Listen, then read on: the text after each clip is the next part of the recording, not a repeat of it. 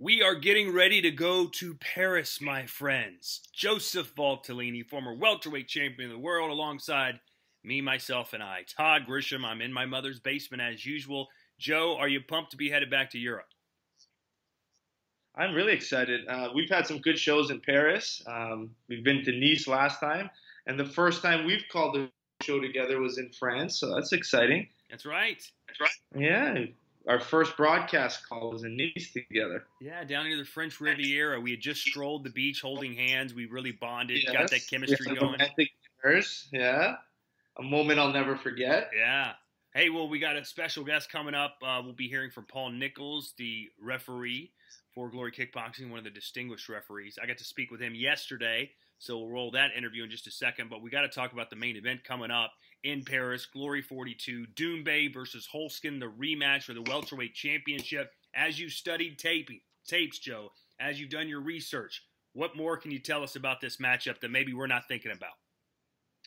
Well, I still think it's going to be the same fight as last time, but the biggest difference to me is I think there's a fire under Nieky right now. And watching those Inside Glory shows and those pre-fight interviews, he needs to get out there and he needs to just lay it out on the line. He's been um, there was some criticism with Nieky that he was being too relaxed, holding back a little too much in his previous fights. But I think this fight, you know, at collision with the first one with Doumbé, really sparked a fire. So I think he's going to come out banging and really put in that pressure. So um, I think it really depends on what Nieky comes. That's going to make the difference in this fight.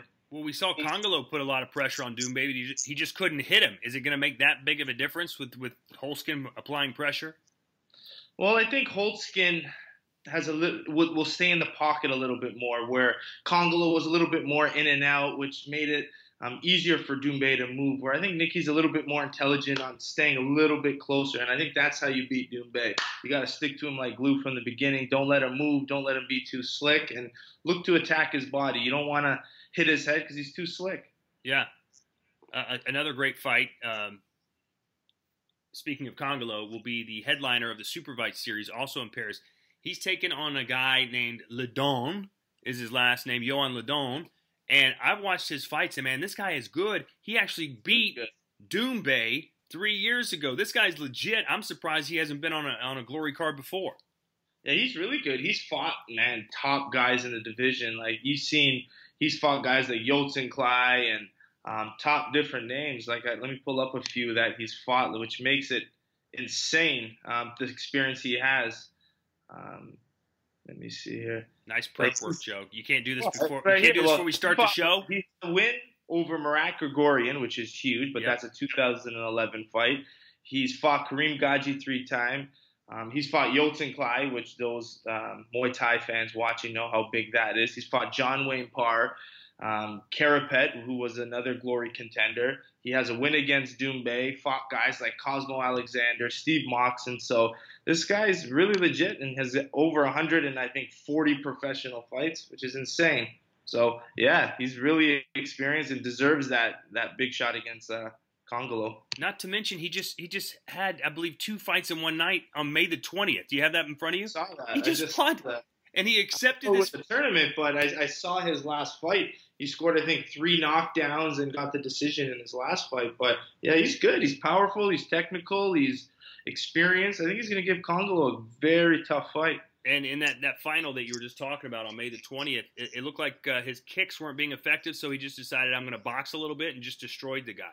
So he's got several weapons. He can go low, he can go high, hands, feet, knees, whatever yeah, he boxes well. He's got some good kicks on the outside, Muay Thai experience, kickboxing experience. He boxes well. Comes from a good camp. Um, he comes from the same camp as Dylan Salvador, I believe, the former camp of Fabio Pinca. So yeah, he's got a good team behind him too. All right. Uh, without further ado, I mentioned that we have an interview with Paul Nichols. I got to speak to him yesterday. Some very controversial uh, yeah, knockdowns a- or not knockdowns recently, especially at Holland. So let's hear from him now. And here he is without his referee shirt on. He looks so handsome. Paul Nichols, thanks for joining us. Where are you right now? I'm sat in my living room. Um, I'm chilling out. Uh, just finished work. It's uh, 7:15 uh, here at night now, so uh, obviously it's not nice and warm and sunny where you are. The evening is upon us, and uh, yeah, it will soon be dark. So you're in England. In Blighty. Yes, I'm in Blighty, good old England. Blighty. All right. Well, hey, thanks for, for coming on the show. The first question I have for you is one that me and Joe always argue about on the broadcast. What constitutes a knockdown? Obviously, there's some that are that are black and white, but when a when a fighter goes to throw a kick, gets hit with a shot, and goes down, that seems to be the gray area. Explain it to us. Okay, so constitute of a knockdown is anything more than two soles of the feet, which is uh, rendered to the canvas, or whether it would be the opposing fighter supporting them from going down, or whether it would be the ropes holding them up. So that is a clear, definitive knockdown. However, um, there is scenarios of what we would call a flash knockdown, which we would wave off. Um, there was an incident in 41 where you know, it was the featherweight tournament, and I can't recall the fighters, but basically there was a quick um, knockdown, and he literally it's a it's a bounce. You know, uh, his knee touched the canvas. As he touched the canvas, he bounced straight up, um, and it's classed as a flash. So, as a referee, we can uh, deem that as not a definitive knockdown and saying it's classed as a flash. So we overrule so in, that. In boxing, however, that's I know you're not a boxing referee, but that is con- con- constituted as a knockdown. Anything besides the soles of the feet touches, even if it's a flash knockdown, it's a knockdown. Yeah, it's down to referee discretion. Okay. So, so it's how we deem. Uh, was it a damaging strike? It's again, you know, was there? There's there's other instances. Um, there was always the famous one I was asked multiple times: the Nieky Holzken v uh, Congo uh, fight when he took the uh, liver kick. Now, Nieky went down, um, and obviously the question was half the audience that was a knockdown, half no, it wasn't. Now, uh, in my opinion, at that split second, I deemed that more of a slip. Um, if you look at how Nieky slid across the floor and bounced up again when he received the kick, there's no expression of pain.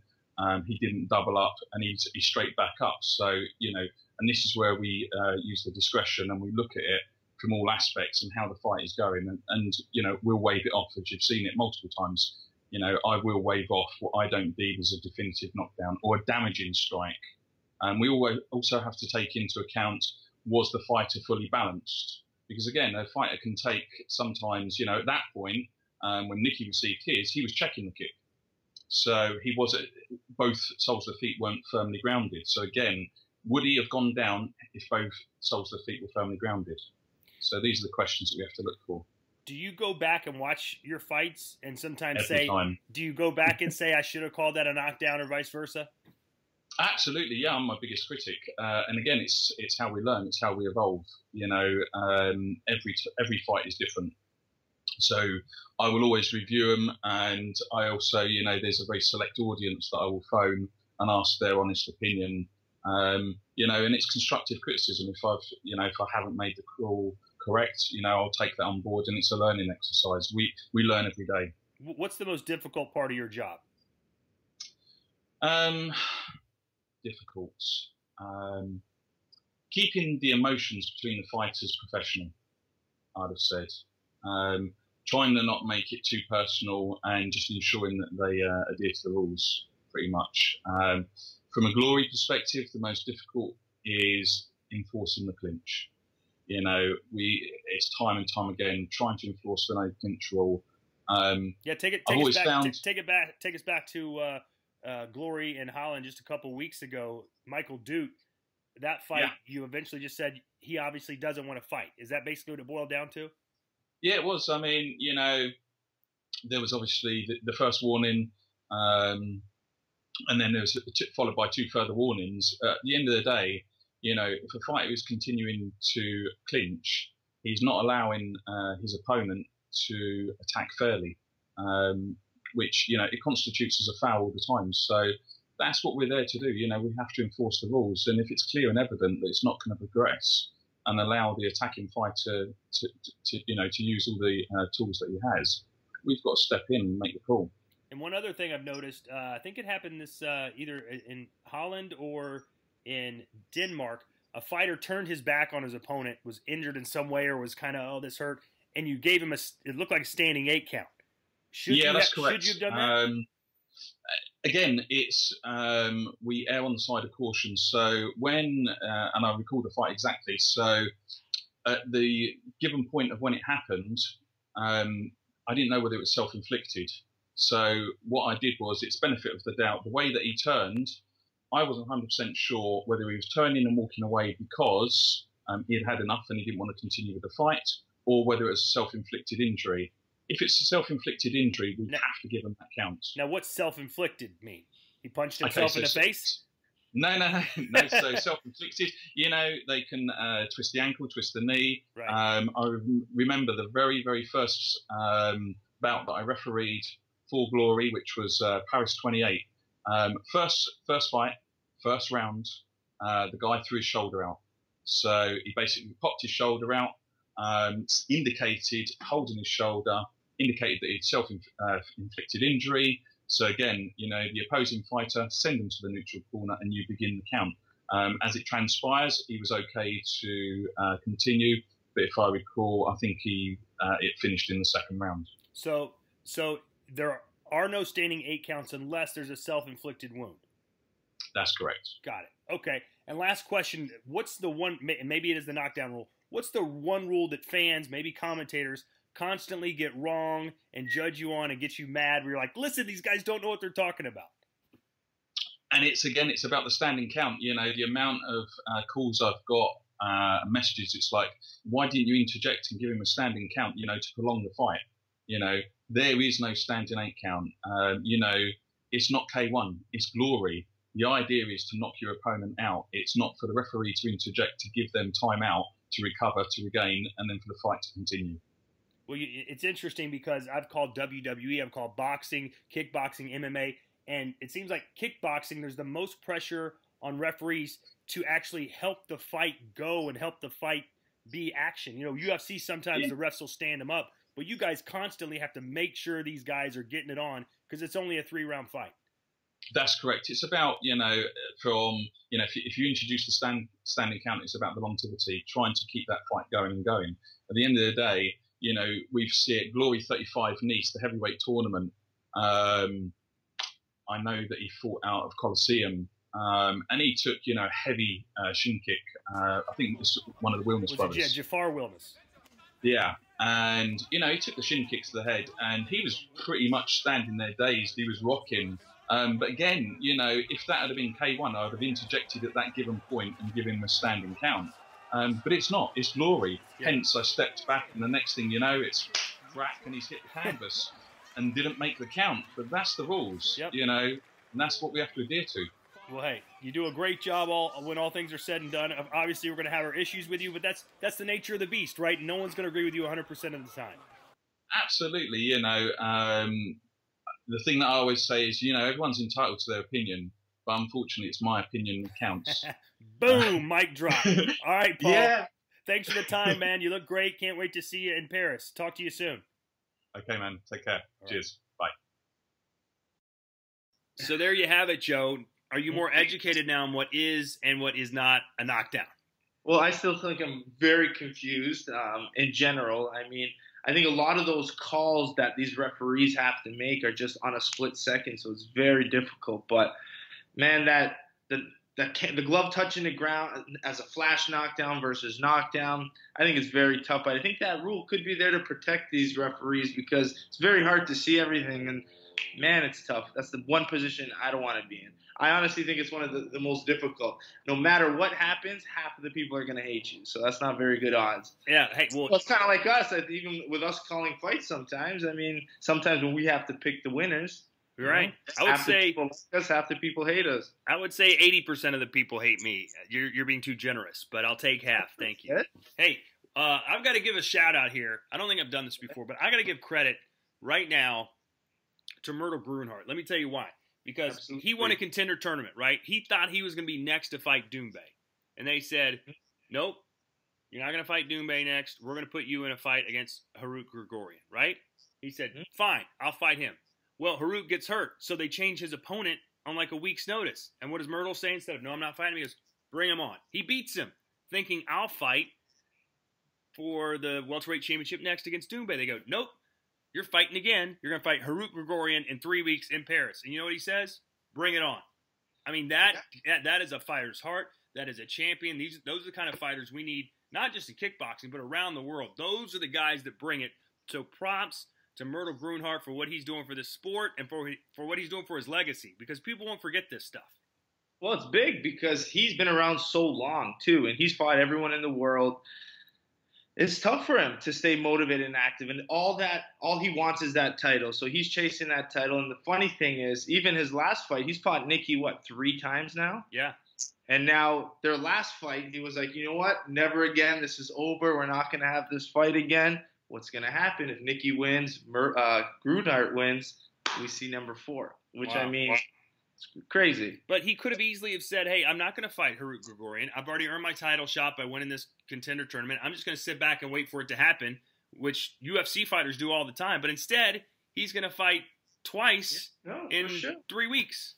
Basically, yeah. Yeah. So big ups to Murthel Groenhart. Let's break down that uh, fight against Harut Grigorian, who had to pull out uh, of their first scheduled meeting uh, because of an injury. Broken toe or something. Yeah, I think so. Yeah, I don't think Groenhart thought that was a valuable excuse to pull out, but man, a broken toe is a tough thing to go past. But who knows? So what but happens in the ring? What happens in the ring? What happens there with what this fight with yeah Harut? Groenhart and uh, Grigorian?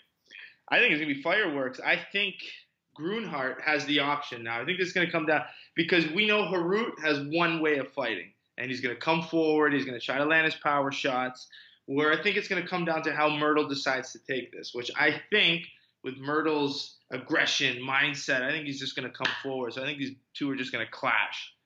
That's Can't my wait. prediction.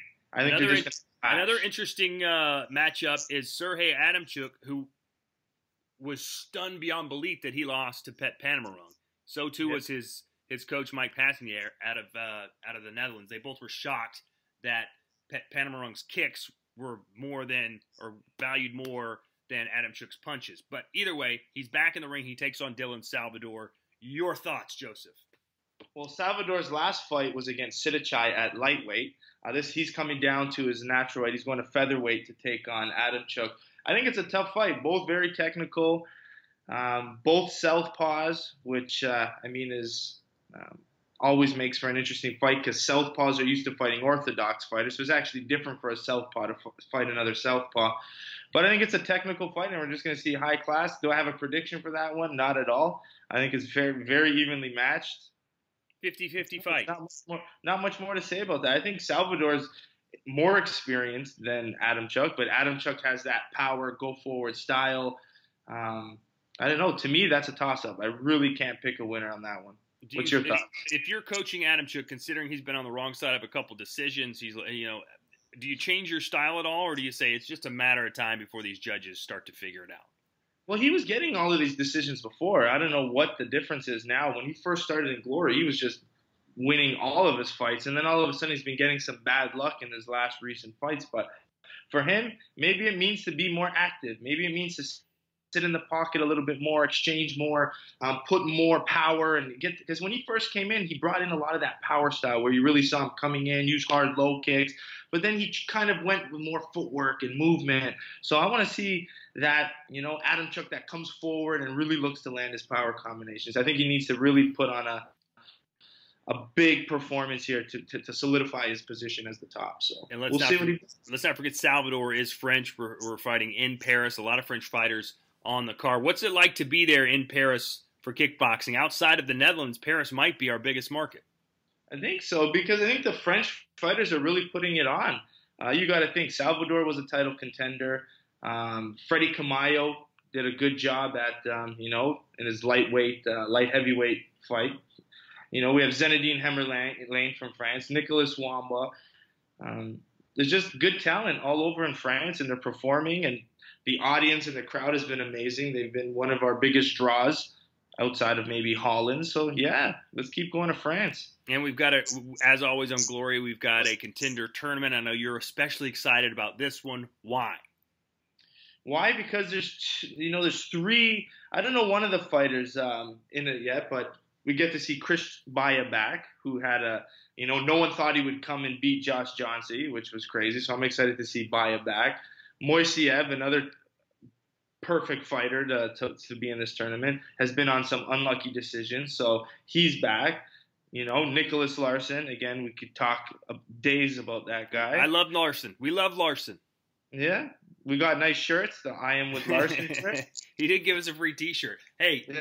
free T-shirts go a long way. Any fighter who's watching right now, bring me and Joe a free T-shirt. We're not going to shit on you during commentary. We're going to love you. That's it. Yeah. We'll maybe move you from that 80% to that 20%. yeah, man. So how are things going up there in Toronto? I know you're having dinner with Jon Franklin tonight. We're trying to get a glory card in Toronto coming up late fall. What's the latest? Well, I think we're right now looking at different venues to have it here. Um, I don't want to spoil any of the news. I don't know what I can and can't share, but it's looking positive. So all the Canadians and uh, Torontonians out there, um, expect a glory card um, this year. So I'm excited. It's a dream come true for me, and I think the city is really going to stand up and show. And I think eventually um, it's going to be my job to make sure that Toronto becomes the new hotspot for kickboxing. Now, That's people may goal. people may not know, but kickboxing professionally, at least, is not allowed in Toronto. What's what's the latest on that? Well, we have a new commissioner that um, is helping with the language because years ago, I, don't know, it's a long story. It's uh, long, years ago in legislation, they put this terminology that kind of excluded kickboxing with low kicks. The old commissioner didn't want to change the rules in the language. This new commissioner's coming in, so things are happening. It sounds so weird that we have UFC. It's ridiculous. We couldn't have kickboxing yet. And they're worried about low kicks. They don't worry about UFC guys kicking each other in the face. They must have watched my low kicks. That's uh, why. Dangerous. Dangerous uh, weapons. Now you know I've been a big proponent of if we come to Toronto, you having one final match against Karim Benmansour, yes, headline the Super Fight Series. What's the latest on that? Is that a, a, at least a remote possibility? I'm gonna be honest. Sometimes I train in that your thoughts flashes in my head, and yeah. when I'm staying still, I would love to. Don't get me wrong. I would love to. Let's say it. I'm possibly thinking. Yeah. Maybe. Let's keep everyone interested. Yeah, let's keep everyone interested. Uh, if you guys ever have a question you want me to ask Joseph here on the podcast, reach out to me on Twitter at Grisham mm-hmm. MMA or uh, Joe, if you want to give them your handle, they can contact you directly, can they not? Yeah, at Bazooka Joe V. But even on the YouTube, um, if you're watching through YouTube or the other, um, you can always put some comments in. Maybe ask people we want, you want to see some questions about Todd Grisham. We'll see. There's always questions about Todd Grisham. How was also, your UFC? Uh, check, check out gloryshop.com. We got some some new gear you can wear, especially that that Glory 41 Holland shirt. It's got the lion on it, like this. Really cool shirt. That's, that's one of my favorite shirts. People at my gym were trying to steal it. Yeah, it's a great shirt. Awesome. Well, all right, buddy. Hey, uh, I'll see you in Paris here in a couple days. And who's our special guest next week? I know we're going to have a fighter on the show. I don't know who it's going to be yet. Is it going to be Doumbé? Maybe he'd be fun to have on. Holzken. Another good guy to have on. We've had, good. We've had we've had Groenhart. I'm waiting to say a name and you go, no, wait, he'd be bad to have on. Who would be bad? Yeah, who would not be good? You know who uh, wouldn't be good? Dylan Salvador, whose English is not that bad, but at the weigh-ins for his last fight, yeah, I remember that. I called him in front of everybody and I said, "All right, Dylan, in English, how excited are you to get this opportunity against Sitthichai?" And he goes, he just stares at me, a blank stare and would yeah, not talk. look bad.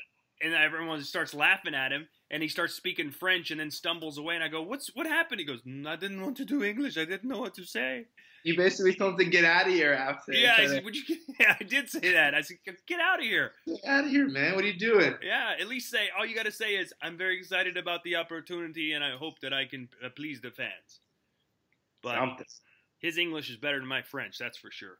Are you going to ask him a question again or no? Did he lose his chance? Well, now he can speak French because we're in France, so I'm sure he'll be completely fine with that. True. I don't know. All right, buddy. Uh, can't wait man. to see you. Excited about that Doumbé Holzken fight. Those don't come around too often, those 50 50 title fights. You going 50 50 on it, eh? Oh, you're not? What are you going?